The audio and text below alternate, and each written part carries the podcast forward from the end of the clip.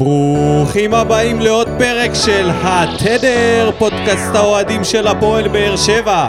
My name is Nico, ואיתי יושב כאן הבחור עם חולצת מספר 77, אדון דודו אלבז חטואל. בוקר טוב, ניקו. בוקר אור. יום שני, מה שלומך? אני ציפיתי לבוא לפה אחרי צמת שלו. אבל לפחות הגעת, עמדת במילה שלך, ואנחנו מבשרים למאזינים שדודו עשה את זה, קיבל את החולצה, ויושב כאן בגאווה. שילמתי 264 שקלים חדשים, כולל משלוח, עבור החולצה של חטואל. וכמה היא הייתה עולה אם הוא היה שם אתמול את הגול אחרי הדריבל? לא, אני מאמין שהמניה שלו עוד תמשיך לעלות. החולצה הזאת תהיה שווה עוד הרבה כסף. מתישהו בעתיד. אני אגיד לך משהו על החנות של הפועל באר שבע, יש שם שירות מוזר קצת. אני אסביר לך. קניתי את החולצה ורשמתי חטואל עם תף בהתחלה. ואפשר לרשום גם עם תף, גם עם תת, אבל הוא רושם את זה עם תת. אז אמרתי, טוב, בוא נשנה את זה. מחר, יום למחרת אני שולח להם תיבת פנייה כזה באינטרנט, אני כותב להם חברים, התבלבלתי, תרשמו בבקשה חטואל עם תת. ולא ענו לי, ואז בצהריים אני מקבל SMS כזה מהחברת שליחויות שזה בדרך אליי. ואז אני מנסה להתקשר אליהם לחנות, לא עונים לי, שולח להם מייל, לא עונים לי. מגיע יום למחרת השליח, אני רואה שכתבו חטואל עם תת. אבל עד עכשיו, אף אחד לא ענה לי למייל. לא ענו למה שאמר. תראה מה זה שירות. לא ענו לטלפון. לא רצו להטריד אותך. הם עשו את מה שצריך. יש להם תיקון אוטומטי לשמות של שחקנים. אפילו בוט היה עושה עבודה יותר מכובדת. בסדר, תגידו שראיתם. לא צריך עכשיו... ראינו, קיבלנו, הכל טוב. לייק, סמן לי וי. עד עכשיו רשום, ממתין לתשובת האתר. אז היה. יפה, אבל כל הכבוד להם שהם... עשו את התיקון אוטומטית. עשו את התיקון אוטומטי, ויש לציין שזה הגיע במהירות C, תוך יומיים. אז הנה, אני אתן לך משהו שהגיע במהירות C, אדון שרון מימר. כמובן, איך לא שהוא לא ינצח את המשחק הראשון שלו, שלישייה לביתר במחצית הראשונה. חובה. נכון שהוא קיבל אחר כך 2 גולים, אבל ניצח את המשחק הראשון, 3 נקודות, כמו שהבטיח החוזה. וכמובן אחר כך הפסיד 2-0, חזר לעצמו, אבל איך זה יכול להיות שתמיד את המשחק הראשון הוא לוקח? עזוי, מה זה כבר משחק שישי שלו? זה כמו יוסי והנוקאוט, הוא מגיע ואומר... בגלל זה הוא צריך לחתום כל פעם למשחק אחד, בדיוק מה שיצאנו שיעשה בפעם הקודמת. חוזה פר משחק, כן. ואז הוא תמיד מנצח. נכון, והוא גם יכול לדלג מקבוצה לקבוצה, לסגור פינות. כן. והבדיחה שלי, תשמע, קרו המון אירועים ביזאריים השבוע. נכון, לא היינו פה. היו המון, ביניהם ניר ברקוביץ' עם האום-אל-פחם ומה שקרה, וההאשמות האלה למכירת משחקים, ההאשמה לא מבוססת בשיט. אבל אני בחרתי דווקא ממשחק, יצא לי לראות הרבה משחקים בסופה שאחרון, ראיתי את ביתר סכנין, דקה 32, הסלבנק, לא נייג'ל, הבן דוד, עושה עבירה, לא עושה, אבל דוחף את אחד הבלמים של סכנין על קנדיל, קנדיל נופל נפילה לא טובה על הראש, מגיע הצוות הרפואי, בודק אותו, בודקים שהוא מצליח לראות הכל כרגיל, חוזר המשחק, 10 דקות לאחר מכן, קנדיל שם שוכב כמו איזה שבור אחרי... משחק קדאווה. מה זה קדאווה, אחי? אחרי חצי ליטר וודקה בברטה, כן? אוקיי. שוכב שם שבור, קיצור מבינים שכנראה הוא לא יכול להמשיך, ואז מתחילה הסאגה האמיתית. הצוות של בני סכנין מגיע לביתר ירושלים ואומר להם, אנחנו הגענו בלי רופא. מי שבדק אותו מקודם היה המעשה של הקבוצה. מעולה. אמיתי. אנחנו צריכים רופא. אכפת לכם? להלוות לנו את הרופא שלכם? מגיע הדוקטור, דוקטור פרנקל קוראים לו, בודק את קנדיל, ולפי השפת גוף אתה מבין שהמצב לא טוב, והוא אומר ללירן ליאני, תשמע, הוא צריך לצאת החוצה. אין מה לעשות.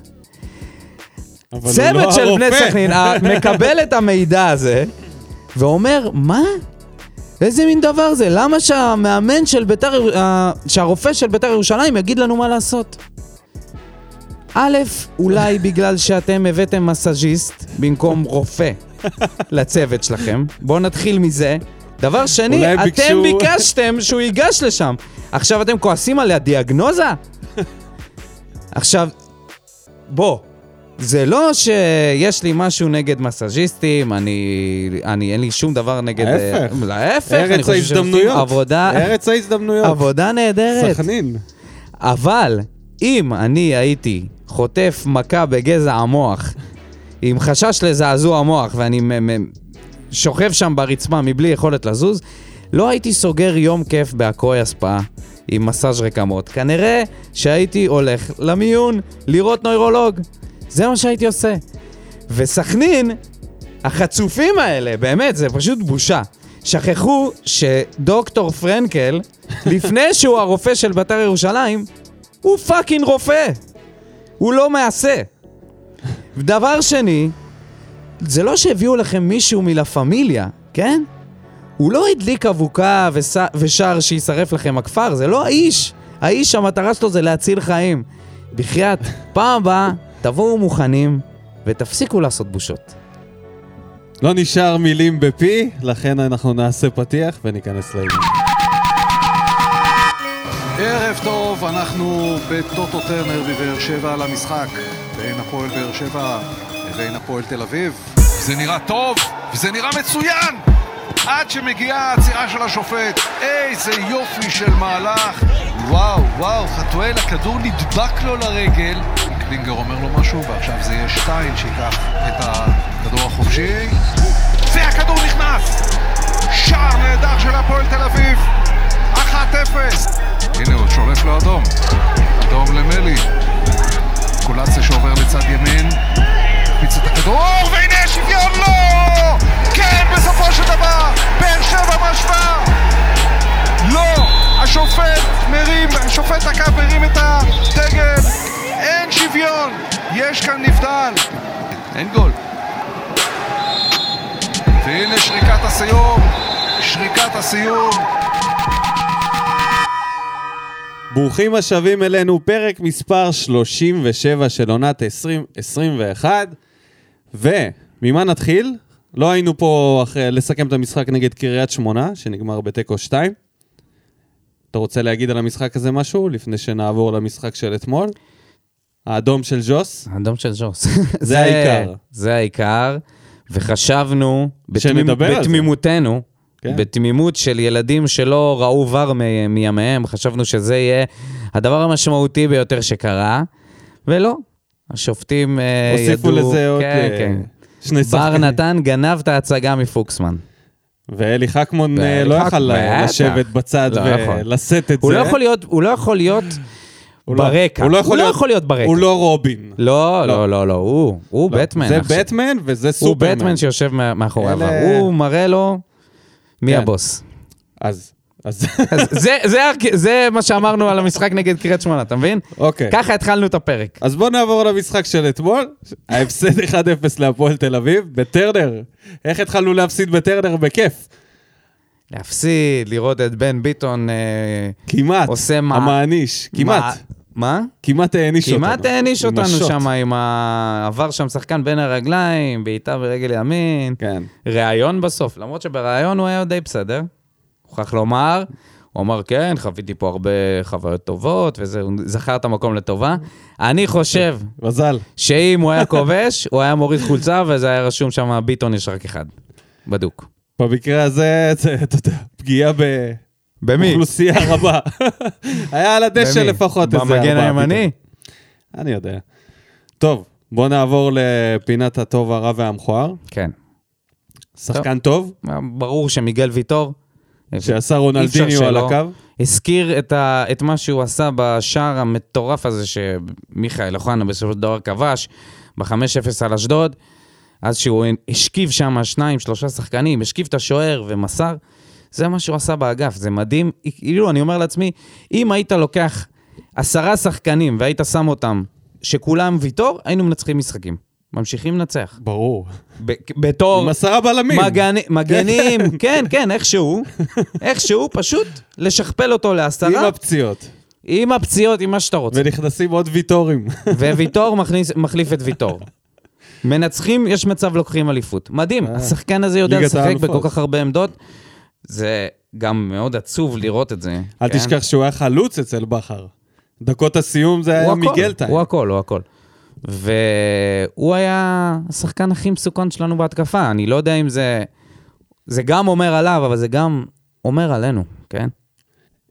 אני חושב שחוץ ממנו התבלט גם מרסלו מאלי, שנתן משחק הקרבה ומשחק נאבק שם בכל אין שחקנים בקישור שלנו, וניסה להחזיק את הקבוצה לבד. נתן כדור מדהים לשבירו, שמשום מה זה היה כמו מגנט מינוס ומינוס, זה נראה כאילו הוא לא יכול לסגור את הפער לכדור, לא יודע למה, והלך שם מצב, הוא נלחם בקישור, הרבה מאבקים הוא ניצח, כדרר יפה.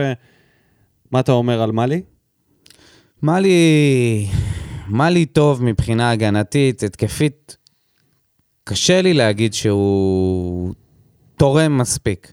אני מתחבר לעניין, לכל העניין של ההקרבה, וגם האדום הזה בסופו של דבר, הוא איזשהו במרכאות אדום של הקרבה, כי הוא דפק שם גליץ', זה הכל. זה החטא שלו, כן? כן, זה החטא שהוא נתן שם גליץ'. אבל מבחינה התקפית, לפחות מאז שהפועל תל אביב התחילה קצת להסתגר, הוא לא מצליח למסור כדורים פנימה. על החלק הזה היה אחראי השחקן הרע שלי, תומר יוספי, שתופקד בתפקיד הפליימקר, ולא הצליח לעשות שום דבר משמעותי. נתן רק מסירה אחת במתפרצת לחטואל, שהוביל לביתה שלו. מסירה טובה. מסירה טובה. והגבהה לויתור. נכון. מהביתה חופשית. לא מספיק, הכדור היה ברגליים שלו יותר מדי, בשביל שהוא ייעצר את כל מה שהוא עשה. כן, זה נראה לי הבעיה של יוספי, שהוא בעצמו, אני לא בטוח כמה, אם אתה שואל אותו איזה עמדה עדיפה עליו שחק, אני לא בטוח שהוא יודע. אני לא חושב שיש איזושהי עמדה שאתה אומר, זאת העמדה שלו. כאילו, באגף הוא לא מספיק טוב. הוא סוג של מאנדל. זה לא בדיוק מהנדס ומנהל. זה לא זה ולא זה, כאילו. הוא מנסה להנדס מהלכים ולנהל את המשחק. כן, לעומת נגיד קלטינס, שאתה יכול להגיד, אוקיי, כמגן ימני, הוא סבבה. מהנדס מכונות. כקשר אחורי הוא יכול להיות טוב, למרות שהוא גם לא... היה במשחק אנמי. גם היה במשחק אנמי מאוד. והוא הוחלף בצדק. גם סחב צהוב. האנמיה של קאבה. התגרה. עברה אליו גם. כן. לא, למה? במשחק הקודם הוא היה מצוין, משהו קרה לו במשחק הזה. כן. והוא היה על סף צהוב שני. ואני אגיד משהו על יוספי. דקה 40 עד 42, טוב, אנחנו כבר עושים את המדד על הדרך. דקה 40-42, בדיוק בפאול, פשוט איבוד השתונות. גם איבד כדור באותו מקום שקלטינס עשה את הפאול. דקה אחר כך הוא מחזיר לקלטינס ממטר, היה חייב למסור אחורה יותר, וקלטינס היה חייב להרחיק את הכדור הזה, והוא התחכם, עשה את העבירה על איינבינדר, אבל לא תגיד זה פאול של 16 מטר אלכסונית, קרוב לרחבה. אתה לא אמור לספוג מזה. ואז... יוספי. ואז יוספי מאבד את אבו עביד, איבד את אבו עביד, כן. יש פה יותר מדי א' ב' ד' את יד. איך? יד אבו עביד. יד אבו עביד. יד אבו עביד. יד אבו עביד. יד אבו עביד. איבד את יד. אתה אומר את זה. תנסו, והנה, זה ה... איבד את יד אבו עביד. הנה, הצ'אלנג' של התדר. כן. כוסח תואר. קיצור, איבד אותו. מה זה איבד? איבד לגמרי, ולויטה, אני לא ראיתי זווית מספיק טובה לזה, כי... זה נראה שזה כדור שלויטה. יכל לעשות יותר. כן, הידיים שלו היו למטה. לזנק לפחות, לתת תחושה של ניסיון. כן. הקטע הזה שהשוער מוותר, וסופגים את הגול, זה הכי מעצבן. כאילו תקפות, זה כל העבודה שלך. מה, אתה ביקשו ממך להניע כדור במרכז? להרים את הידיים, לא, להרים את הידיים, לא יודע. בועטים לשער, תזנק, לא הגעת. אל תעמוד, תסתכל על זה כאילו, סבבה. לא היינו אמורים לקבל שער מזה, קיצור. אבל זה קורה. זה מצב נייח. נכון. טעות של שחקן, ומשם הפגנו את כל מה שאנחנו לא יודעים לעשות, התקפה, לא הצלחנו להגיע ל... קלינגר עשה אבוקסיס, דקה 60 התחיל ללכת אחורה, ויתר על המשחק, אנחנו הכנסנו את הקולציה וסלליך, אבל הרע שלי זה דווקא, מבאסתי להגיד את זה באמת, שבירו. מבאסתי כי יש לי סימפתיה לשחקני בית, בטח לשחקני בית שהם שחקני התקפה, אני מת לראות את מי שירש את ברדה, אתה יודע, אנחנו מחפשים את זה שנים כבר. זה היה עוד יוסף אבולאבן שהיה משחק, כל משחק שהוא היה עולה, הייתי האוהד מספר אחד שלו במגרש, באמת, כל כך רציתי, וזה פשוט לא קרה, וזה מרגיש לי שעם שבירו זה אותו דבר, הוא לא מספיק טוב כשהוא משחק בחוד, הוא לא מספיק טוב כשהוא משחק באגף, הסללום הזה של חטואל, שימו לב לביתה שלו אחר כך, ביתה רעה מאוד, לא שהוא יכל להוציא מזה משהו, יכל להוציא מזה יותר, כן? לא מאמין שהוא היה כובש, אבל הדרך שבה הוא ניגש לכדור, וזה מבאס, אבל נראה שהוא פשוט לא מתאים לרמה. נעבור למכוער או נמשיך במדד? המכוער הולך לקחת הרבה זמן. אוקיי, אז בואו נסיים את השחקנים מהמדד, יש גם את טוויטו, נתן משחק סבבה לגמרי. האמת שההגנה עבדה טוב, מבחינת גם מאבקים, גם חילוצים, די סבבה, וטוויטו ביניהם עבד סבבה לגמרי. מי עוד יש לנו? יוספי אמרנו, חלש, בירו חלש, ועמית ביטון שנכנס כרגיל לעמדת המגן הימני. פעולה אחת טובה, שהוא הכניס שם לחתם. שתי פעולות, על ההתחלה שתי טעויות. כדורי גובה שהוא בוהה. עיבוד כדור. לא, הדבר הראשון שהוא עשה זה מישהו הצליח להסתובב עליו, וקיבל את הכדור עם הראש. הדבר השני, עיבוד. מסירה החוצה, אני מסתכל, אני אומר, יאללה, זה פשוט לא יאמן. מה שבלי לשים לב, כל שחקני הבית שלנו נבחרים לאט לאט לשחקנים הרעים, ומציגים משחקים רעים, אף אחד מהם לא נותן שום ערך מוסף, כולל את מדמון שבתקופה האחרונה שהוא שיחק גם היה חלש. נכון. ולמעט דדיה, שהיה יציב ביכולת שלו. גם דדיה לא היה כזה טוב. אבל הוא היה נראה לי קצת יותר טוב מהאחרים. וזה מבאס באמת. אז בוא נעבור למכוער. מאיזה אירוע אתה רוצה להתחיל? אני דווקא אשמח להתחיל עם הגול. בבקשה. בודה כתב אתמול בלילה פוסט, סיים אותו ככה. גם כשאתה חושב שיש רמת שיפוט שאי אפשר לרדת יותר נמוך ממנה, מגיע המשחק הבא ומוכיחים לך אחרת. מדהים. באמת, אני לא יודע מאיפה להתחיל, זה כאילו אירוע שהוא משלב בתוכו כל כך הרבה דברים שקרו בשבוע וחצי האחרונים. קודם כל נתחיל מזה שהיו מלא שערוריות שיפוט בחמישה ימים האחרונים, היה לפחות איזה 5-6. כן. אני כבר לא יודע. אנחנו מגיעים לפיק. כי היה את הגול פיק. של מכבי חיפה, של רודריגז, שדוניו היה בנבדל, והגול הזה הוא שער. נכון. ולעומת זאת, היה את הגול של עידו שחר בהפועל חיפה מול מכבי תל אביב, שגנם היה בנבדל, והגול הזה לא אושר. שני גולים מאוד דומים, ומה שקרה באיגוד השופטים זה משהו שהוא פשוט בלתי נתפס. הם הוציאו, הוועדה המקצועית הוציאה את הדוח, והסבירו על כל האירועים שהיו, היה גם מכבי פתח תקווה, היה אשדוד, ואז בנוגע לעידו שחר הם אמרו שהם לא יודעים, לא קיבלו החלטה. לא, ראיתי פרוטוקול לגבי נבדל, העניין הוא זה סעיף מידת ההשפעה שלו על המהלך. כן. הוא לא יכול להפריע לא למגן, שמנסה כאילו לבלום את הכדור, לא לשוער, לא להיות בפריים כאילו של ההגנה. וכאילו הם עשו את המסקנות האלה, מהאירועים האלה, ומגיע בדיוק אותו המקרה בגול הזה שלנו. מידת ההשפעה של ורן היא די אפסית, אפשר להגיד. הוא עומד בצד, הוא בוודאות לא בנבדל, לא כי הרגליים של הבלם וגם השוער, הידיים של השוער הם על הקו. אם הוא מעבר לקו של השער, זה גם ממשיך הנבדל לספור? לא, עד לא. הקו, נכון? אז אם יש משהו, איבר של שחקן הפועל חיפה, של השוער. אבל הם לא יודעים. אם הם עד אתמול לא הוציאו דוח שמסביר מה קרה עם עידו שחר, כי what the fuck, מה אתם צריכים? חבר מושבעים? אתם לא יכולים לבוא, אתם הוועדה המקצועית. אם אתם לא תדעו, איך השופטים שאתם שולחים לשפוט משחקי כדורגל הם ידעו? הם כאילו לא יודעים להכריע, אבל יש איזושהי הנחיה איך לשפוט את זה, והם לא יודעים להכריע במקרה הזה. מה זה לא יודעים להכריע? אבל מה יש להכריע? גם במקרה הזה של גנם, אין שום קשר לנבדל. אני לא מבין איך הנבדל... בגלל שהוא היה ליד טיבי, כאילו עם טיבי. אני ראיתי את המקרה. טיבי נגח. לא מוצדק. ברור שלא. כמו שהגול של רודריגז הוא שער, ככה גם הגולים האלה. וגם הייתה שם נגיעת יד של דור פרץ.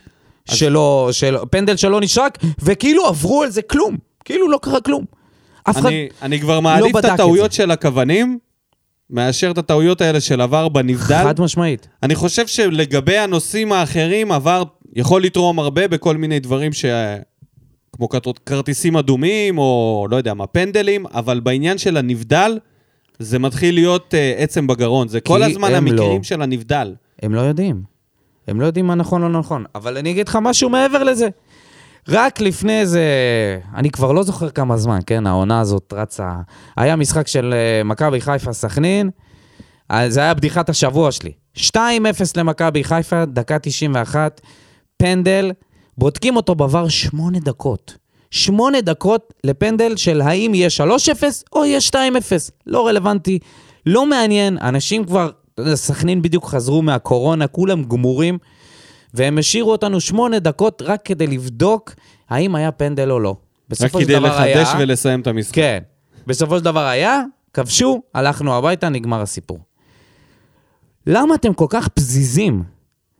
איפה ראיתם כל כך מהר שיש נבדל? אדון חכמון.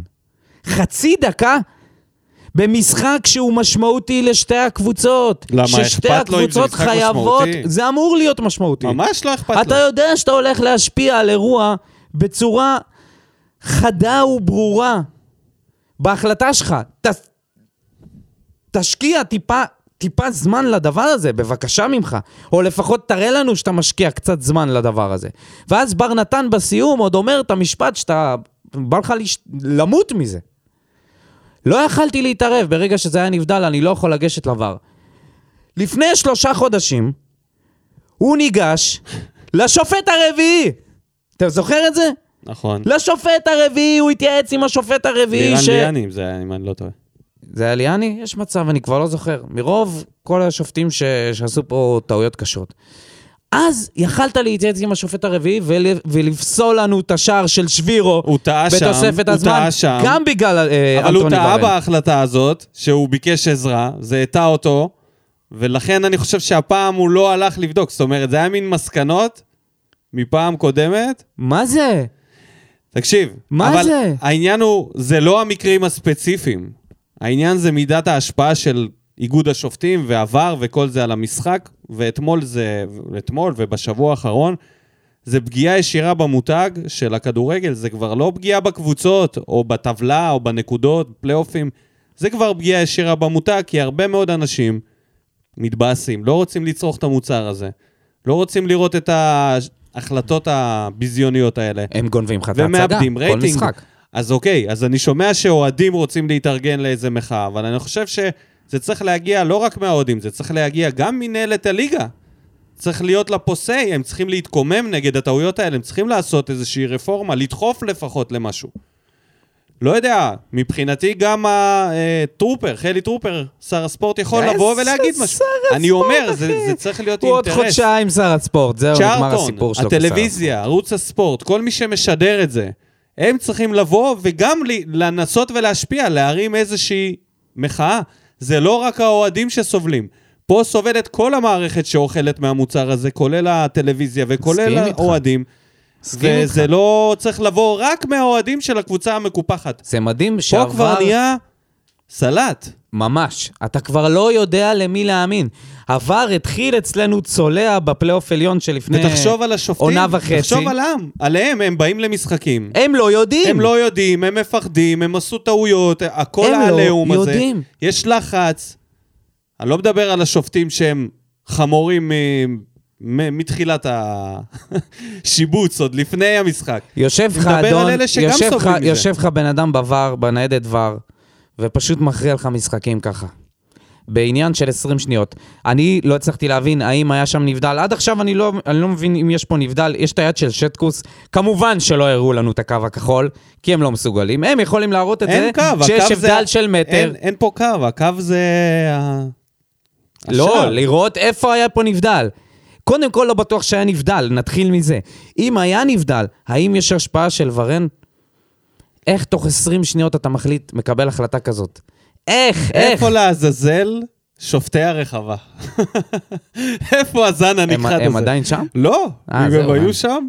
אולי מה הם היו עושים?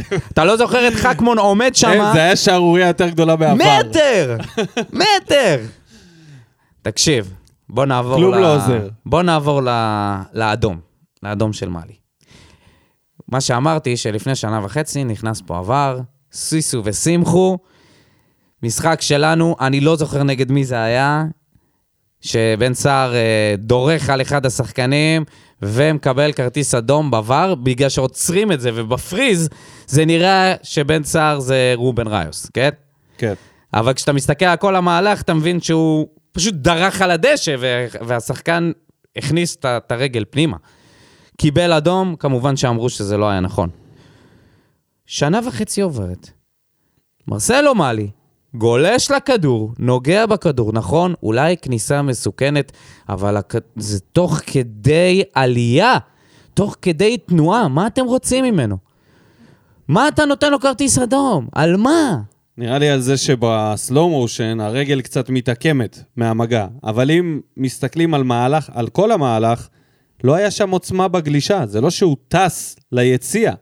אם הוא היה טס ליציאה, המומנט שלו נגמר כשהוא חילץ את הכדור, ואז פשוט סוג של הרים את הרגל כי הוא נפל אחורה, אז בדרך...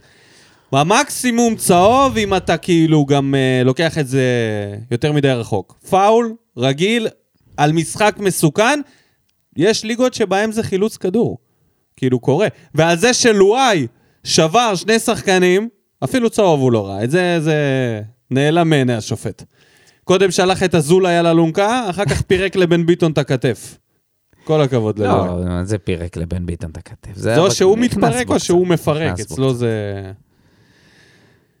בקיצור, בעיה גדולה. אז בואו, לאן ממשיכים מכאן? לרוני לוי? למקרוני. בינתיים. בוא נגיד ככה, השפת גוף שלו לא עושה עם חסד אצל האוהדים. כן, זה נראה שהוא... זה מהר מאוד, האוהדים מתחילים לאבד את הסבלנות כלפי מישהו שנראה קצת אדיש על הקווים. אין מה לעשות. איך אמר אלוף הקדוש, זיכרונו לברכה? בבאר שבע, מדברים באר שבעית. תראה לנו חיות קצת. תראה קצת, כאילו חוץ מהמבט, מבט ינשוף הזה שיש לו, שהוא פתאום בשוק, כן, שהוא בהלם כזה, תקוע. כזה לא מאמין למה שקורה פה. אחי. תוציא את הידיים מהכיסים. אמרתי לך שהידיים בכיסים זה סימן. לא, זה לא סתם. זה השפת גוף של האיש, אבל הוא חייב להראות קצת חיות, הוא חייב לעשות איזה שורה לפני, לא יודע מה, להתעורר על עצמו, לשתות קפה שחור. כל אחד והשיט שלו. אני חושב שדווקא... דבר עם אלירון מיכאל אולי, ייתן לו בראש. יעיר אותו קצת. אני דווקא... סימנים טובים לרוני לוי מהמשחקים הקודמים. נכון, התוצאות עדיין לא שם, אבל כשהוא התחיל את הקדנציה שלו, אמרתי לעצמי, אומייגאד, ורן בכנף. אז המבחן הראשון שלו היה להבין את זה למשחק אחרי, הבין את זה, תיקן, הכניס את חטואל. במשחק הזה... הבין את עצמו מהמשחקים הקודמים, עשה חילופים מוקדמים, כי גם היה לו את מי להכניס. לפחות ראינו ממנו איזושהי תנועה בקווים מבחינת החילופים, מה שלא היה במשחקים הקודמים, אז זה היה טוב. מה הוא יכול לעשות יותר מזה, אני לא יודע. העונה הזאת היא קטסטרופה, מכל הכיוונים. זה המון לבקש מבן אדם שהגיע לפה רק לא מזמן, לבוא ואתה יודע, לנסות לשלוט בדבר הזה, כי זה בלתי שליט. כל שבוע שחקנים אחרים עפים מפה, שחקנים חדשים נפצעים, אלה מחלימים, הוא ממש מאמן כמה קבוצות במקביל. אז אני חושב שאפשר להמתין בינתיים עם הביקורת על רוני לוי. אני חושב שלפחות עד שהשחקנים... אמרת על ורן, אני לא מצליח להבין את התפקוד של עמית ביטון כמגן ימני. זה הסוגיה הגדולה ביותר ש... כבלם, תן לך אתם להמשיך כמגן ימני. ממתי עמית ביטון מגן ימני? יכול להיות שאו שהוא אומר לעצמו, אחד מהשתיים, כנראה שהטעויות שלו כבלם יעלו לי יותר ביוקר מאשר החוסר טכניקה שלו כמגן, או שהוא אומר... לא, בעצם אין לו מה להגיד, זה התרחיש היחיד. פיצור איתן רצון יצא מהרוטציה לחלוטין. אבל הוא היה פצוע גם, איתן רצון היה בפצועים, זה לא שהוא יצא לגמרי מהרוטציה, אז יכול להיות שזה גם אחת הסיבות. אבל העניין הזה ש... עדיף התחלתם כמגן. אני חושב שברגע שדדיה יחזור, עמית ביטון יעלה מהרוטציה, כי מגן ימני הוא לא יחליף, לא את חתם ולא את דדיה, ובטח לא יהיה בלם. אז בוא נתקדם למה בוער? מה בוער? פינת האוהדים.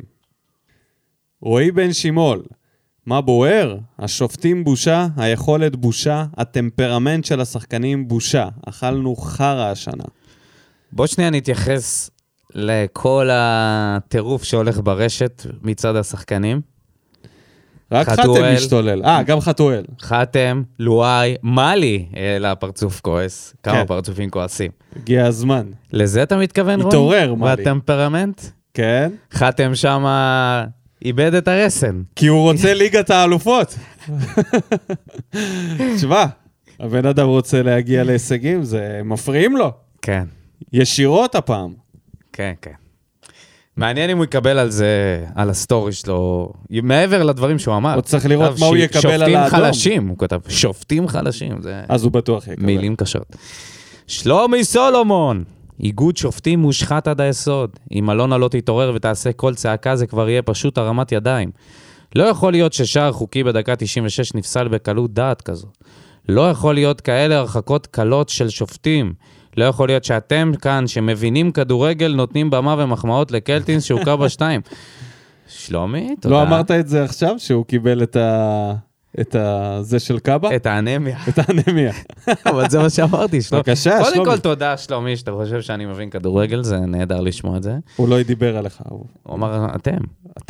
שבירו, טוויטו, ביטון, מאלי, קאבה, ורן, אגודלו, כל אלה הביתה ודחוף. קבוצה שלא מפסיקה להחמיץ, להיפצע ולהצבן את האוהדים שישרפו אותם כשיחזרו. גיא אורן ממשיך בקו התוקפני. לגבי השיפוט שהפעם אחת ירדו מהמגרש לפני סיום המשחק, לא יקרה אסון, שילמדו לקח השופטים האלה. האם אנחנו שם לעשות מעשה כזה... מאיר תפירו? לא יודע. הפועל ירושלים סטייל? לרדת מהדשא. לרדת מהמגרש? לא, לא, לא, אנחנו לא שם. אם לא נגיע לפלייאוף העליון, אפשר לעשות את זה. לא נהיה בסכנת ירידה, אפשר לדפוק איזה מחאה. אני בעד מחאות. לא, לא, לא. אני בעד מחאה. זאת מחאה שהיא... שהיא מה? אתה עושה דבר כזה, אתה מהיר כמה מתים, זה מה שצריך, לנער. אייל וקנין, הנה מישהו שלוקח אחריות. לא שופטים ולא המעיית, קבוצה בינונית שהגיעה לפיק שלה מזמן, ואין אשמה של רוני לוי למצב הזה, אלא למי שבנה את הקבוצה החלשה הזאת. חצים נראו לאבוקסיס. משה עטיאס, השופטים, זה מה שבוער, קלות הדעת. לא יודע אם זה יותר קלות הדעת, כמו שזה פשוט, החלטות של טבעים. סליחה, זה too much להגיד. מה? זה לא קלות דעת, השופטים. זה לא שהם מקלים דעה בהחלטות שלהם. הם פשוט מחליטים לא נכון. הם מחליטים לא נכון. זה הכל. יש פה קלות דעת. כן? כן, המהירות שבה הם מחליטים. אתה אומר שלוקח להם שעות עם עבר, עכשיו מהירות. נכון, ודווקא במקומות שהם צריכים להשקיע. אז זה לא קלות דעת, זה מה שאני אומר. אבל מה שאתמול השחק כמו... זה יותר גרוע, הלוואי וזה היה קלות דעת. קלות דעת, אוקיי. זה חרה, זה מה שזה. זה מה שזה. דניאל שטיימן, רוני לוי לא מאמן, ובטח לא לקבוצה שרוצה להיות גדולה. אין לי ספק שחצי שנה בבאר שבע תספיק לו, רוצים להצליח, תביאו מאמן זר, רק ככה. לגבי הסגל, 3 שחקנים שאפשר להשאיר, זה מראה על איכות הקבוצה, ואין מה להתבחין על השופטים, קבוצה שרצה על הפלייאוף לא נותנת מצב לשופטים סיכוי להרוס, צריכה לנצח, אבל מדקה 20 אני עם הטלפון, זה אומר שחזרנו אחורה, אלונה חייבת לעשות חריש עמוק בקיץ, ולא משנה באיזה מקום נסיים. 3 שחקנים, זהו, זה כל מה שנשאר. הוא אפילו לא אמר מי. פעם בא תגיד גם מי. יניב זילברמן, לא מצדיק את היכולת, אבל השיפוט העונה גנב לנו מינימום 10 נקודות. זה קלצ'פולי ישראלי. מה זה קלצ'פולי, דודו? תבדוק לנו בגוגל. זה אחת הפרשות שם באיטליה. פרשיית שחיתות באיטליה של השופטים. כן, לא טוב. עשינו את זה. כן. אמיר הנסיף, בוער לנו לחזור ולחנך את רצי הכבוד האלה, עד אז רק כנסות. למי הוא מתכוון? איזה כנסות? שחקנים. שחקנים? וואה. אוריאל שם טוב. אני רוצה להתייחס לשני חלקים נפרדים, שאין ביניהם שום קשר. הראשון הוא היכולת של הקבוצה, שכמובן נובעת גם מחוסרים רבים, אבל לדעתי גם מזה שאין משחק התקפה מסודר. אמרתי את זה גם לפני 2 משחקים, ואמרו לי שאני חמדן. משחק ההתקפה תחת רוני לוי לא טוב, בטח פחות טוב מאשר אצל ברדה ומלי. יצא לו משפט של אבי קרדי. אמרתי את זה גם לפני 2 משחקים, על המאמן גונב הדעת. בחר הביתה. כן. נושא שני ומעצבן לו פחות הוא השיפוט. לא קראתי מעולם את החוקה, ועיקר הכדורגל שאני רואה הוא ישראלי. אז אני מנסה לאורך השנים להבין מה בדיוק החוק אומר לפי ההחלטה של השופטים, וזו פשוט משימה בלתי אפשרית. כל פעם שמקבלים החלטה הזויה, ואז שבוע אחר כך מקבלים החלטה הפוכה, ודוגמאות לא חסר. איכשהו זה לרוב לרעתנו. בשלוף אפשר להיזכר שיצרו לנו גול עם היד, התומכת כביכול ולא קיבלנו פנדל. ויומיים אחר כך גולדברג עשה את אותו הדבר. גולדנברג. עשה את אותו הדבר ושרקו על זה פנדל. עוד דוגמה מרגיזה היא עניין תוספת הזמן. אצל מכבי תל אביב כל משחק מגיעים לדקה 99. אצלנו נתנו 5 דקות. רוצים לדעת כמה זמן באמת שוחק? 2.54. איך אני יודע? כי זה כל כך מעצבן אותי שהרצתי לאחור ומדדתי. ולסיום סיומת הפרסה של פצילת השער. האם ורן היה בנבדל? גבולי מאוד, יש שחקן לידו על קו השער, האם הוא הפריע למהלך? הוא ממש נצמד בכל כוחו לעמוד כדי לא לגעת בכדור. האם זה נבדל? ברור, אין כל שאלה. עיניים להם ולא יראו, אוזניים להם ולא ישמעו, חוקים להם כשבא להם. יפה. אני אגיד משהו לממציא השסק היקר, הוא סטודנט למשפטים, כן? למי שלא יודע, אז אולי הגיע הזמן לעשות הסבה לספורט. ומה? כנס, תתחיל לקרוא את החוקה. ולהיות שופט? תבין מי נגד מי. לא, תגידי, מה אתה מאחל לאוריאל שנה? איך להיות שופט? לשנות את איגוד השופטים מבפנים. אין סיכוי. קודם כל צריך להרוס אותו. על יושביו. דידה אגדיד. הדרך היחידה לסיים משחקים בלי פצועים הוא שיהיו כאלה בלגנים, ככה שזה לא יעניין אף אחד. אבל לואי נפצע. כן, ועדיין אנחנו מאבדים אותם בכרטיסים אדומים. לואי מתח שריר. מי עוד נפצע? זהו. יש לך את האדומים שחטפת. כן, האדומים. זה לא עוזר לנו שיש בלגנים. ארז דוד, אין ג'וסן כדורגל, ואל תגידו שלרוסה יש פוטנציאל, למה עד פתח תקווה הוא פצוע שוב. והשופט, אף אחד לא סיפר לו שזה הנמוך עם הקעקועים על היד, זה לא ג'וסווה, הרחקה הזויה, שורה תחתונה. אנחנו מצ'עממים. הצד המלא של הכל זה שנהיה בחיפה, בבלומפילד, אפילו פעמיים בטדי, ואולי אפילו ניקח אליפות בפלייאוף התחתון. קודם כל, הרבה שנים לא היינו בפלייאוף התחתון, אנחנו... אתה לא זוכר את הימים האלה? אני זוכר את הימים של הפלייאוף האמצעי עם קלינגר. הפלייאוף האמצעי, אני חולה עליו. אין על הפלייאוף האמצעי. יהודה טורג'מן, מה שבוער שרוני לוי עדיין עם הידיים בכיסים, שמישהו יבדוק שלא תפרו לו אותם בטעות עם המכנסיים. איך יכול להיות שהוא פתח עם שבירו? איך יכול להיות שהוא משחק עם חלוץ מדומה, כאילו אנחנו משחקים מול ברצלונה? חטואל חזר לתחילת העונה, יחזקאל ממשיך בקבלת החלטות של בני גנץ, ועד לויטה עם יציאות של עובד רסר. מעבר ל5 הוא מאבד את זה. שיפוט היה נוראי, אבל זה רק ייתן תירוץ למשחק הכי חלש לנו העונה, כולל עידן אבוקסיס. נון בית, פעם ראשונה שאני מגיב, אז תדעו שיש לכם אחלה פודקאסט, גם מקצועי וגם מצחיק בטירוף, תאווה לאוזניים. תודה יהודה, שמחים להכיר אותך. והנה דניאל שטיימן קיבל אותו בוולקאם. אני חשבתי על העניין הזה עם שבירו, ונכון, כל מה שאמרנו עליו שהוא לא מצליח לבוא לידי ביטוי, אני חשבתי שזה שחקן, שאם יש לך אותו בסגל, אתה מעלה אותו למשחקים שאתה צריך להתגונן, כי גם עכשיו שהוא היה בכנף, הוא עשה הגנה, ואני חושב שאם תשחק נגד איזה מכבי תל אביב, וחסרים לך שחקני כנף, זרוק אותו לשם, תסגור את האגף הזה, לפחות לא תחטוף משם. בזה מצאתי בו תועלת. כל השאר פחות. אוקיי. כפיר פוקס, הבחור שמוביל את האימורים. אגב, לא היו מנחשים לא במשחק נגד קש, ולא גם במשחק נגד הפועל תל אביב. כולם בנו על צמדים של חטואל. כן, וכמעט, כמעט. יכל להיות עם צמד בישולים, אבל אתה יודע איך זה. כפיר כותב, הפעם העצבים אפילו לא הגיעו, זה ישר עבר לעצב. איגוד השופטים רכוב, לא הגיונית קביעה כזאת בדור עבר. הם צריכים להתבייש, אבל אנחנו נשאר בלי כלום, ועוד יומיים תצא הודעה שלא היה כלום. באשר למשחק, לא מנצלים מצבים. היו הזדמנויות פז שלא ניצלנו, ומדקה 60 הקישור היה מבולגן ובלי בעל בית. מזל שיש את ויתור ששומר על ההגנה חדה, הגול פספוס רציני של יוספי, נקווה שלא נסיים בפלייאוף התחתון, כי זה לא יהיה נעים. טוב, לפחות אולי אם נסיים בפלייאוף התחתון, לפחות יהיו משחקים מעניינים. כמו שאמר ארז דוד, נהיה בבלומפילד, נהיה בטדי, כן? גם ביתר. נהיה אחראים על מי תראה, זה מעניין. אולי יותר מעניין ממאבק על מקום 4-3. גיא אורן, אפשר לדבר על שופטים עד מחר, לא שיחקנו כדורגל בכלל. מביאים מאמן שכבר נכשל 10 שנים חוץ מהגביע בחיפה. כן, הוא צודק בזה, וזאת ההזדמנות שלו לעשות תיקון, אבל בינתיים זה לא מצליח לו, מסיבות כאלה ואחרות. דני אנקוביץ', נשברה המסורת של אירופה, מחלקת הנוער בושה וחלימה, לא יוצא כלום מחבל הארץ הזה, רק חול וחולרה, נשברה כבר. 200,000 באר שבעים פלוס 200 מהפזורה, ושחקן אחד לרפואה לא נמצא להתגאות בו. מתחיל לא לרצות להדיק טלוויזיה כשיש משחק הכי גרוע. ואם לא מספיק לכל הטלוונולה ואלה הזאת, אנחנו מחזור הבא מפסידים, בטוח מול פתח תקווה, ודווקא מול מי יחזור השחקן היחיד שיכול להושיע אותנו לכרטיס לפלייאוף לאחר מכן, מול בני יהודה של אבוקסיס, אהוב ליבו. תראו בי וזהו. וואו, זה לא יכול להיות יותר דרמטי מזה. לפגוש את אבוקסיס, ז'וסואה, קרוע בין שני העולמות.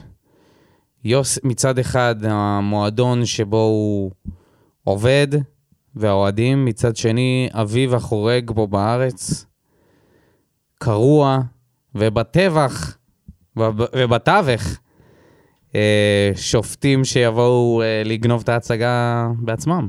כן. יהיה מאוד מעניין.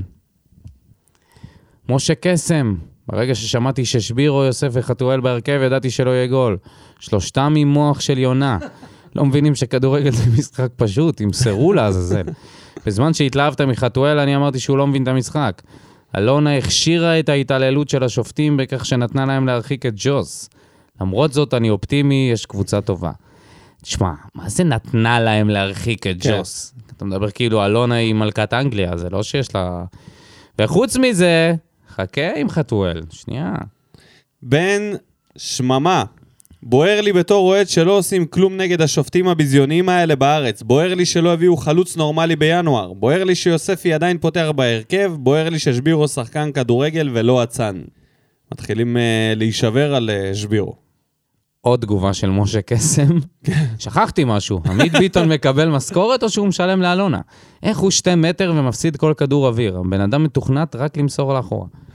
זה היה הכדור הראשון. מה שאמרתי לך. ומשה קסם סיים בעצומה, בזה שהוא פותח עצומה, נגד שחקני בית. לא, חוץ מדדיה. אנחנו בעד שחקני בית טובים. אנחנו נגד שחקנים לא טובים, נקודה. לא משנה אם שחקני בית או לא. אנחנו אבל בעד שחקני בית טובים. רובי אליהו. די כבר לעשות מירות עם חטואל שחקן, סתם אגואיסט שחושב רק על עצמו. אם אתה קונה חולצה שלו, הוא מדבר אליי, עדיף שתעשה איתה אהבה, כי אין לו סיכוי להישאר עוד עונה. קיצר, שחקן חלש שמביא... חלש שמביא עצבים. רבק, תלמד לפרגן, היה צריך להיות עם 2 בישולים כבר במחצית. אין לי כוח יותר לעונה הזאת, חלס. אדומים, פסילת שערים, וכל זה אני רואה בטלוויזיה. אשתי לא מבינה מה קורה איתי. מי לעזאזל בנה את הקבוצה החלשה הזאת? אין איזון, הגנה חצי חלשה, חצי חזקה, התקפה על חטואל מבחינתי לא שווה שקל, יוספי צריך ניור, שיפסיקו להיות אגואיסטים, זה מגעיל לראות אותם ככה. שלומי ללוז, אני אקרא לילד בשמו, זה אומר שאנחנו קבוצת תחתית עם פוטנציאל להצליח. כל כך הרבה בעיות בסגל, אבל הדבר העיקרי זה שאף אחד לא מסוגל לתת גול בקבוצה הזאת. בכל המשחקים האחרונים הגענו להזדמנויות ולא הצלחנו לתרגם אותם לשערים. אז אפשר להתלונן על המאמן עד מחר, אבל גם אם גוארדיולה היה על הקווים, זה לא היה עוזר לאף אחד שלא מפקיעים. חוץ מזה אני באמת חושב שהקבוצה השתפרה במשחק שלה. אז הנה, שלומי רואה את זה יותר אופטימי. הוא רואה שיפור. ליאור חדד, כולם דיברו על השופטים, הכל מסריח שם וחייבים לעשות מעשה. אבל איפה אדון מאמן? שבוע שני מחרבנים עליך השופטים, אתה עומד ברעיון כמו בוק, בלי אנרגיה, בלי חשק, לא שאלו אותך. תדבר על זה בכל זאת, אתה חלק מזה, זה לא מפריע לך. מבחינתי אתה משוחרר, לך לביתך, לא רוצים אותך פה. מה הוא יכול להגיד אבל? לא יודע, לא, כבר שולח אותו הביתה. מה, להיות קלינגר? להיות כמו קלינגר, להשתולל שם על שלומי בן אברהם. אני לא אמרתי לכם! אני לא אמרתי לכם! אתה יודע, הוא יכול להגיד... הפועל תל אביב נגד מכבי חיפה, חטף אדום בסוף. יש פה מלא עדים! התחיל לצרוח שם, להתדנן. יש 1,000 דרכים להתייחס לנושא. יכול לבחור דרך מסוימת שהיא לא מתבחיינת, ופשוט להגיד, סתם לצורך העניין, השיפוט היום היה לא להיט. זהו, ולא להגיד מעבר לזה כלום. זה מספיק. טל בר יוסף, אמנם הוא לא הגיב במה בוער, אבל הוא הגיב בספר מחזור, הייתה לו תגובה הורסת, אז אני חייב לקרוא אותה. לפי בר נתן הוא קיבל אישור מעבר לנבדל, מה שמוביל לזה שהאיש בבר טעה. האיש בבר הוא אמיר חצרוני של השופטים, אלי חכמון. למה אמיר חצרוני? כי זה בדיוק הבן אדם הזה שנראה שהוא עושה דווקא בכוונה ובוחן עד כמה רחוק הוא יכול ללכת, בלי שיעיפו אותו לכל הרוחות ויתנו לו במה. אצל חצרוני זה עבר מגזענות לשנאה עצמית, לתוכניות טלוויזיה ולהמשיך להתארח בתוכניות ועוד ועוד. אצל חכמון זה התחיל באדם עם העמדה הכי טובה לזהות יד, והאדם היחידי שלא רואה את הנגיעה. ממשיך בשטויות בכל כך הרבה משחקים שאור יוזן כבר לא יכול שלא לדבר עליו כל פעם, וממשיך להחלטה הזו. מתי זה ייגמר? עם איך שאיגוד השופטים יתנהל, זה עוד ייגמר בזה שהוא ישפוט גמר מונדיאל במקום בליגה למקומות עבודה. ואני אוסיף שאור יוזן דיבר עליו בפודיום, אני לא זוכר את אור יוזן, כל כך נחרץ בטח לגבי שופט, שהוא אמר פשוט, הוא לא צריך לשפוט בליגת העל, הוא פשוט לא ברמה. אבל זה ידוע מזמן. ידוע שנים. זה לא שהיה לו איזו תקופה טובה. שנים זה ידוע. הוא אף פעם לא היה שופט טוב, הוא תמיד היה מהגרועים ביותר. תמיד. אז יכול להיות שאתה יודע, מה מחזיק אותו שם? לא היכולת. תעשה חשבון. ונסיים עם אלכס פורטנוי מהקוסמוס.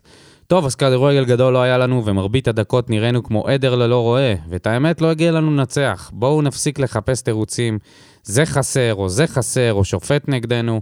בואו נתמקד במה שיש ונסה להוציא את המיטב מזה. זה לא שאנחנו פוגשים את לברקוזן, סך הכל קבוצות הרבה פחות טובות מאיתנו, עם כל החיסורים בסגל. אני מבין את רוני שהוא מנסה לאט לאט לשנות ולא לסכן, ולהרוס משהו שנבנה פה, אך הבעיה שמה שנבנה פה הוא לא מספיק טוב, וגם הוא מפחד ליפול לצד הרע עם ההנהלה והשחקנים, אך כשאתה מאמן חדש, כמו מנהל עבודה, אתה צריך להיכנס חזק מהיום הראשון ולהראות מי הבוס פה כדי שיקחו אותך ברצינות, אז רוני תקוע ונראה מפוחד ומבולבל. עם התקווה שלי זה שהמצב ישתפר ולעשות שינויים קטנים בדרך, אז מצבנו רע ועוד יחמיר. התסכול מצד השחקנים עוד יגדל וכל ההתעסקויות בשיפוט ילכו ויגדלו. נכון, קופחנו בשבועות האחרונים, אבל ללכת איתם ראש בראש לא יעשה לנו טוב. זה כמו לקבל דוח משוטר ולנסות להוכיח לו שהוא טעה ושישנה את החלטתו. וזה איפה שהמפקד צריך להכניס רצון ואמונה וכמובן שיטה לקבוצה, ולא לתת את המפתחות ליוספי שינהיג. הדברים הטובים שאני יכול להוציא מהמשחק זה משחקו של מאלי, וגם חטואל צובר ביטחון ועושה דברים יפים, אך עדיין דרוש שיפור. עוד התרשמתי מגברת רוסה, שנכנס עם התלהבות ואנרגיות טובות, ונראה שיש לו מה להציע, למה קראת לו גברת, אבל לפעמים אפשר לזהות כישרון ששחקן בנגיעות הראשונות שלו בכדור. תזכרו טוב, משחק הבא הוא כובש, אני יכול לדמיין את החיבור בינו לבין ג'וס ויחזקאל, הרע שלי זה לויטה שנכון, השוער לא היה באשמתו מלאה, אך אם היה ממוקם טוב יותר, יכל אולי להוציא יותר מזה. יפה. נראה לי הוא קרא לו גברת כי זה רוזה. קודם כל אתה לא חושב שזה מוקדם להכתיר את רוסה, כי גם על הקולציה... אתה שואל ברצינות? הייתה עוננות פומבית בכל באר שבע והסביבה. ברור שזה מוקדם, זה 17 דקות בסך הכל, מה הוא עשה? בעט פעם אחת לשער, נכון? זה מעודד לראות שהוא בועט לשער. אבל אני רוצה לשאול את הקוסמוס שאלה אחת. היית מחזיר את הבוקסיס? הוא? בחיים לא. ממש לא. אין מצב. סתם, ברור שלא. אוקיי. טוב. אתה ענה במקומו. איך תדע? נגיד תודה רבה לכל המגיבים במה בוער, ונתקדם לסיקור המחזור. אז המשחקים שהיו לנו, הם ניצחון של מכבי נתניה 1-0. רע לנו. ניצחון 2-0 של מכבי פתח תקווה על מכבי חיפה. רע מאוד. ניצחון 2-0 של קריית שמונה בסכנין. גרוע. ותיקו 0 בין כפר סבא להפועל חיפה. לא נורא. יש עוד את המשחק של אשדוד נגד חדרה, ומכבי תל אביב נגד ביתר ירושלים. ולך תדע, ביתר ירושלים גם ינצחו. לא, לא, לא. ככה עם התנופה של כל הקבוצות. ביתר לא תנצח, אבל... טוב, בוא נדון טיפה על המשחקים שהיו. תראה שנייה למעלה, תראה. קודם כל, מכבי חיפה. תשמע, זה... מכבי פתח תקווה ריחמו, אני לא מגזים. בדקות האחרונות זה היה צריך להיגמר איזה 4-5-0. בושה של משחק, באמת. נכון, קבוצה עייפה, נכון, הרבה שחקני נוער, אבל קבוצה שרצה לאליפות, לא יכולה להרשות עצמה, אפילו משחק אחד להיראות כמו שהיא נראתה. ועכשיו שרי נפצע, אומנם רוקביצה וחזיזה אמורים לחזור, ואתה יודע, מכבי יכולים לעלות למקום הראשון. כן, הם יכולים בהחלט, אם הם ינצחו את בית"ר ירושלים. עוד משהו? אני חושב שזה לא יקרה. עוד משהו שיצא לי לראות לצערי הרב, לדאבוני, יצא לי לראות את המשחק של מכבי נתניה, בני יהודה, עם יוסקה על הקווים, וואי וואי, איזה ביזיון, איזה גועל נפש של כדורגל. מכבי נתניה מגיעים, דקה 90, 5 שחקנים על שחקן אחד, לא שוער, כן? השוער כבר מזמן בקרן של נתניה, והם לא מצליחים לכבוש.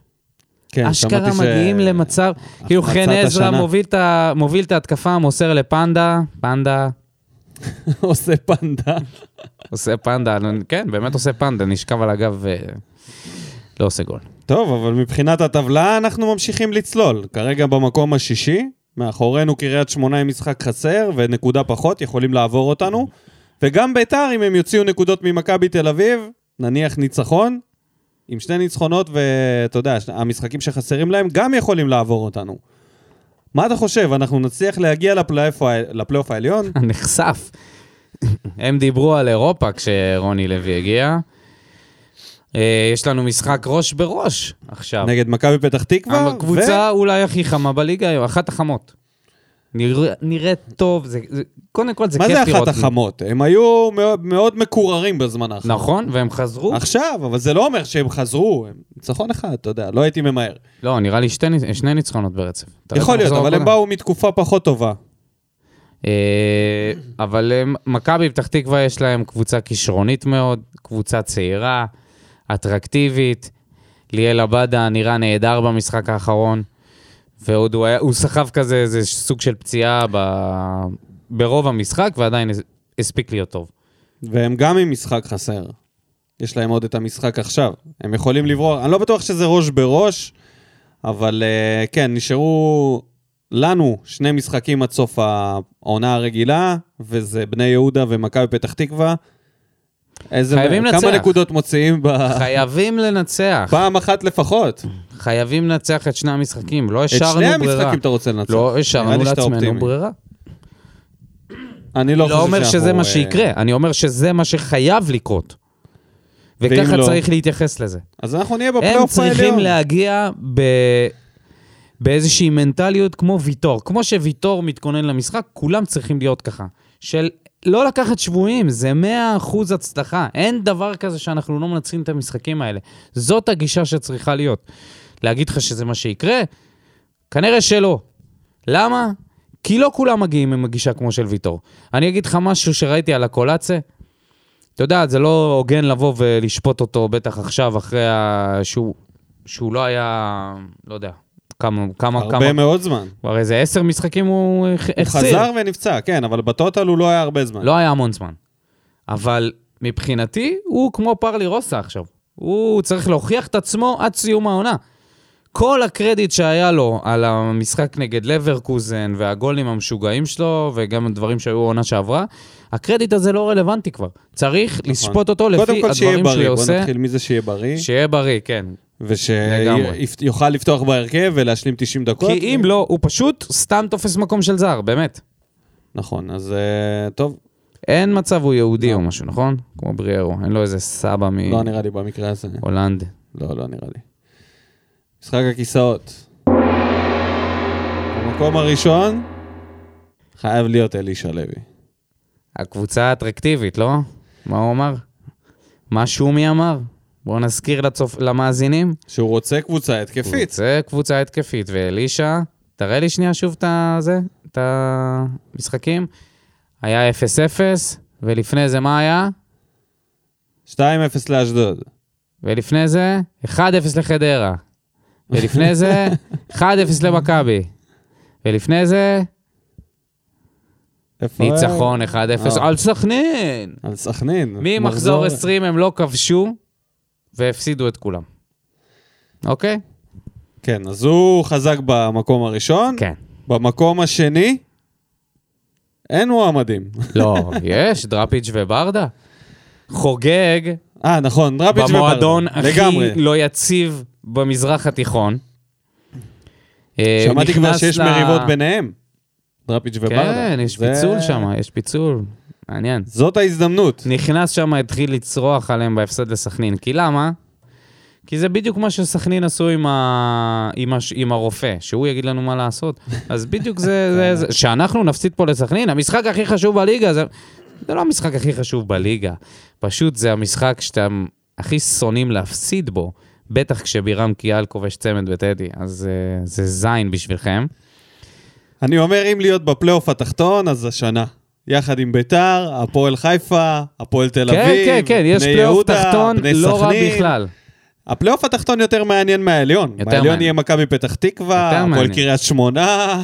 אנחנו צריכים לשאוף לסיים מקום שביעי בכיף, להיאבק שם יפה, להיות אחראים על מי יהיו היורדות. כדי שנוכל פעם אחת... להוריד את יוסי אולי. זה יהיה מתוק. להוריד את יוסי. זה יהיה מתוק. אפשר להתחיל כבר מהמחזור האחרון של העונה הסדירה. אני חושב שזה הזמן הנכון להתחיל. מלהוריד את יוסי. קיצור, זה לא כזה רע. זה לא כזה. נגיד, להפסיד את המשחק הבא, כדי לא להבטיח את המקום בפלייאוף העליון, ואת המשחק נגד יוסי לנצח, ולקבל אותו עוד פעמיים בפלייאוף התחתון, זה יכול להיות מתוק. אולי זאת מטרה שצריך לשים. למרות שמשחק נגד יוסי, זה סיוט. בסדר, נכון. אבל לא כשיוסי צריך לנצח, יוסי חייב לנצח. אז בכלל אנחנו מקבלים אותו, נוכל להגיש לו את הנקמה קרה. וואי, מה זה קרה? לוהטת. אז בואו נדבר בעצם על המשחק שלנו, הבא, נגד מכבי פתח תקווה. כן, קודם כל מי עולה אצלנו? מי חי? קודם כל תרימו את היד, מי ששרד את המחזור האחרון. מי לא מורחק? את שני המחזורים, מי לא מורחק? מי יכול, טוב, להרים את היד זה לא נכון. מי יודע לשחק בשלל עמדות? גם מבריארו וגם מדדיה, לבקש שירימו את היד. אבל אין, אתה יודע, אין מי שירים את היד, זה מי יודע לשים גול. מי ישים את הגולים בקבוצה הזאת? רגע, בוא נראה מי פותח. לויטה? פותח. מגן ימני, קלטינס, או עמית ביטון. אבל יכול להיות שחתם יהיה, כי האדום הוא אחרי המשחק, אז צריכה להיות ועדה, לא בטוח. יש סיכוי. אני מאמין שחתם יהיה שם. אם לא... אני אומר, לא ניקח את זה בחשבון. כל פעם שהאמנו שמשהו יקרה, הנה אמרנו, טוב, ז'וסואב, זה, תפו סאונד, 4 משחקים בחוץ גבר. בקיצור, בוא נלך על קלטינס נניח. לא, בעצם עמית ביטון. לא. כן, זה... אין לך את מאלי, אתה חייב קשר אמצע. אוי ואבוי. אם חתם מורחק הפעם, אנחנו בבעיה קשה. אוי ואבוי, נכון, גם מאלי לא יהיה וגם בררו כמובן, אז... איזה בררו, מי זה בררו? מילה עם אדמון. טוב, נגיע לקישור. אז אתה אומר מגן ימני עמית ביטון. או חתם. ההבדל הקטן. בלם... ויתור, לפחות אני לא יודע שהוא קרא לו משהו. וגם עמית ביטון, הוא ישכפל את עצמו. ומי במקום לואי? אם לואי לא יכול לשחק. לא, לואי ישחק. איך אתה יודע? יש תחושה כזאת. כן, לואי גם ישחק עם רגל מעץ, כן. כן, הוא ישחק מחצית בטוח. הוא יתחיל את המשחק. אוקיי, נקווה. מקסימום יש את איתן, אולי איתן כבר קשיר. ואם נגיד לא, נגיד גם איתן רצון וגם לואי לא קשירים. אולי מרואן? רגע, מרואן הנמי, לא? לא, אבל הבנתי שהבדיקות יצאו סבבה. שמרו עליו עוד משחק. סבבה, מרואן. אוקיי, אם מרואן חוזר זה... הנה הפתרון. חיזוק רציני. מגן שמאלי. נגד ליאל הבדה. מגן שמאלי אין על מה לדבר, בנקר בהרכב, דודי טוויטו. קשר אחורי, הנה פה עכשיו מתחילות הבעיות. אילי מדמון. אין אופציה אחרת. עם קלטינס... עם קלטינס...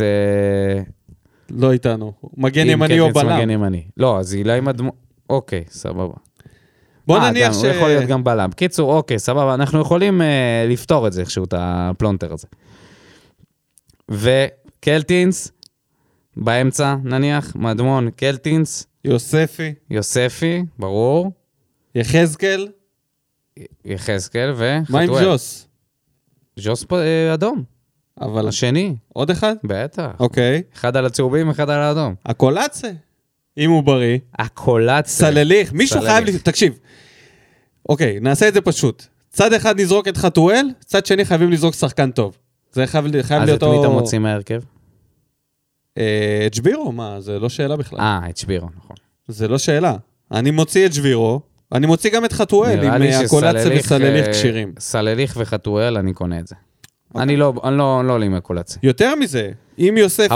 אבל סלליך, אז פעם קודם נכנס להרכב, ומתח תשאיר תוך איזה 20 דקות, אז... אוקיי, אבל הנה, אתה רואה שהוא חזר קצת יותר טוב. הקולציה שיחק כמעט מחצית מלאה. יכול להיות שהם יכולים לפתוח, אתה יודע, הם יכולים לפתוח ולצאת אחר כך. אני מקווה שהוא יפתח עם לפחות אחד מהם, ולך תדע, אולי פרלי רוסה גם יהיה קשיר. הוא שיחק באמצע, מה תגיד על זה? לא דיברנו עליו מילה. כאילו דיברנו קצת, אבל... כן, אתה יודע. שיחק באמצע. נתן בעיטה יפה. יש לו שליטה. כן. נראה אנרגטי גם, לא נראה קבוי, כמו כולם בהתחלה. כמו יחזקאל במשחק הראשון. הוא נכנס רומי ליגון סטייל, התחיל להרים את החבר'ה שם, איך שהוא נכנס. הוא לא ידע שזה כבר אחרי ההודעה. זה לאחר. ההודעה יצאה כבר. באמת כבשנו שער כשהוא היה למגרש. ומהצד השני מגיעים לך ליאל הבדה, שממשיך לצבור מספרים. טייבריבו ששם גול. בקיצור, לא הולך להיות משחק קל, ומה אתה תאמר על זה? חייבים ניצחון. We must win. איך ויתור כותב את הפוסטים בפייסבוק שלו? מנצחים. 1-0. 1-0. נגיחה של ויתור. אני חושב שיהיה פה תיקו. must win, אחי. 1-1. must win. לא נביא את זה. 1-1, ומי שישים את הגול זה יהיה חזקאל. טוב, בוא נדבר על עוד דברים. בוא נדבר על הדבר העיקרי, החזרת האוהדים למגרשים, מאשרים הכנסת 1,500 אוהדים בפעימה הזאת, ובפעימה הבאה כבר לפי מה שאני מבין, עד 5,000, אבל כרגע רשמית אושר החזרת הקהל למגרשים, 1,500 צופים יכולים להיכנס מהשבת הקרובה. אממה, טרנר לא יכול לארח אוהדים, בגלל שיפוצים בגג. אז האופציה שעומדת בפני המועדון זה או לנדוד למגרש אחר, תדי או מושבה, או לא לארח אוהדים. ברור שלארח אוהדים. לפי מה שאנחנו מבינים, יכול להיות שבזמן שאתם שומעים את זה, כבר משהו השתנה בנושא הזה, כי שמעתי שמנסים לבדוק אם אפשר לאשר את טרנר רק לכמות הזאת. Obviously, המגרש לא כולו קשיר, אבל אם את אחד היציעים הם סיימו לשפץ, ואפשר לאשר כניסת קהל, אז זה יכול להיות מגניב. מה דעתך על זה? קודם כל, אם זאת אופציה, זאת האופציה הכי טובה. אם אפשר לאשר את טרנר מבלי שזה ייפול על מישהו מנוף, ברור. אבל אם זה לא זה, אם זה או ככה או ככה, ברור שצריך להחזיר קהל. אתה אומר עדיף לנסוע לטדי? טדי, למושבה, כן. בשביל 1,500 אוהדים? בשביל 1,500 אוהדים. אתה לא נוסע לטדי בשביל 1,500 אוהדים טוב, בפלייאוף התחתון? לטדי בדרך כלל נוסעים יותר, אבל... אתה יודע, יש לך מספיק משחקי חוץ בעונה שמגיעים לך 2,000. אבל תחשוב על הלוגיסטיקה של הקבוצה ועל העניין הזה שאתה מגיע למשחק בית, ברכב הפרטי שלך, וזה בבית, בבאר שבע. ברור לי שזה עדיף, אבל אני פה חושב שאולי שווה, כאילו אם... לא היית מעדיף לראות 1,500 אוהדים, שחלקם גדול נניח, של הארגון אוהדים, שבא ומעודד, אז זה משהו שהייתי רוצה לראות. לא, אתה יודע משהו אפילו לא לראות בעצמי, לראות תצוגת עידוד של האולטרס, לראות קצת אנשים שבאמת חוו שנה קשה, אנשים שיבואו מבאר שבע, שייסו, יתבררו קצת, כן? אני הייתי עושה הכל. הייתי רוצה את זה. מערב את מי שצריך, ובראש ובראשונה את רוביק, כדי שיעשו משהו עם טרנר, ויכשירו לפחות יציאה. אני לא בטוח אבל שזה רוביק קשור לזה, אתה יודע, אם המהנדס... יכול להפיל לחץ. אם האחראי בטיחות יגיד שזה לא... שזה אי אפשר. אתה יודע, את המנואלה. את המנואלה לא נתנו. אבל זה לא סופרבול, זה לא נגמר בשבת, זה מתחיל בשבת. זאת אומרת, משבת כל משחק שאתה לא מארח בטרנר עם קהל, אתה בפיגור. אם ימצאו לזה פתרון, תפאדל. אני אומר, נניח, אין את הפתרון הזה. אז כן, אז אני אומר ש... אני לא בטוח שזה הפתרון הנכון, לנסוע עד טדי, כל משחק. אתה מעדיף להמשיך לראות משחקים בלי קהל? טרנר, מה טרנר שווה בלי קהל? הנה, ראינו אתמול. מה טרנר שווה בלי קהל? אתה מפסיד להפועל תל אביב פעם ראשונה בטרנר. זה היה מצחיק להגיד את זה. הפועל תל אביב, שמעולם לא ניצחה בטרנר. מעולם לא ניצחה, כאילו אנחנו משחקים פה 100 שנה, זה נשמע כאילו ניב זרין אמר את זה. ודווקא נגדם נתנו שלישייה, וקיוויתי שיהיה גם טוב, אבל זה לא נגמר טוב. נתנו הרמונטדה של קלינגר. כן. עוד משהו שאנחנו צריכים לדבר עליו? ניר ברקוביץ'. ניר ברקוביץ', כן. טוב, זה כבר חדשות ישנות. מי שרוצה לראות, אחד הדברים הכי מצחיקים שאפשר, זה פשוט מגרש פתוח, הרגע הזה שהבעלים של אום אל פחם מתארח שם, והוא מדבר על ניר ברקוביץ', ואז אייל ברקוביץ' מתערב, שהוא בעצם גם המנהל המקצועי של הפועל פתח תקווה, והוא אח של ניר ברקוביץ', ושניהם מתמודדות על הירידה, ופשוט מאשים אותו במחירת משחק מכוונת, בשביל שניר ברקוביץ' יוכל לאמן בפתח תקווה, ולהוריד את אום אל פחם ליגה. תקשיב, אז היה מוחלטת. אייל ברקוביץ', כאילו יש לו כל כך הרבה שערוריות שמעורבות בשם שלו, זה משהו מדהים. לא, אבל ניר מתעלה עליו. ניר, אין לו גם את ה... אתה שמעת למה אומרים שהוא עזב? הוא מבין שזה הקבוצה החלשה. כן, אבל אומרים שגם... מה אמיתי? כי הספקולציה. לא, זה מה שאייל ברקוביץ' אמר. אוקיי, מה? בגלל הקורונה? בגלל הקורונה, שאשתו בהיריון. והם לא, ומישהו מההנהלה שם נדבק, תקשיב, זה מגוחך. איזה שטויות. כאילו, אני חס וחלילה לא מזלזל בסיבות שלו. זה המקום היחיד שאתה יכול לקבל קורונה? אבל למה אחרי 24 שעות? מה, לא ידעת את זה לפני? כאילו, מה, באת לשם התחלת? הוא רצה לעשות חוזה מימר. לבדוק חום של אנשים? מה עשית להם, הבאת להם בדיקת קורונה למקום? איזה מצחיק זה. כאילו, יום אחרי. מה קרה ב-24 שעות האלה? הוא כאילו הגרסה המשונמכת של מימר בהיותו גרסת מאמן. איך קוראים לזה? האבטיפוס. לא, הגרסה המהירה של... כן. טוב, בעודנו מדברים, סקופ של וסר מיליה בפייסבוק, בדיוק אני קורא את הפוסט, שמאשרים. בשורות טובות, עיריית באר שבע אישרה, הנה רוביק. אישרה הכנסת 1,500 אוהדים לאצטדיון טרנר, גם את הפעימה הבאה, 5,000, הם צפויים לאשר. הנה, זה מגיע. איזה בשורות. נו, לאופיר בן שטרית, להעיף. מסכן אופיר בן שטרית, מסכן. הנה, עכשיו יהיה לו עדים. יושב שם במגדל השן, מחכה לרגע שהוא יוכל סוף סוף לראות ניצחון מהעמדה, מאז שהוא התמנה. תביא איתך תרמוס. מאז שהוא חזר לטרנר, כלום. כן, עכשיו הוא יצטרך להוכיח את עצמו. שלא יתחיל לחשוב שהוא אנחס, כמו צביקה הדר. לא, אין סיכוי. יפה, בשורה מבורכת לפני סוף הפרק, חדשות חמות. 5,000 איש. איך משיגים כרטיס?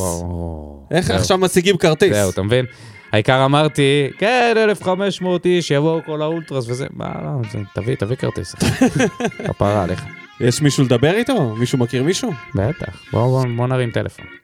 יאללה. טוב, יפה, חדשות טובות. אז בזה אפשר לסיים.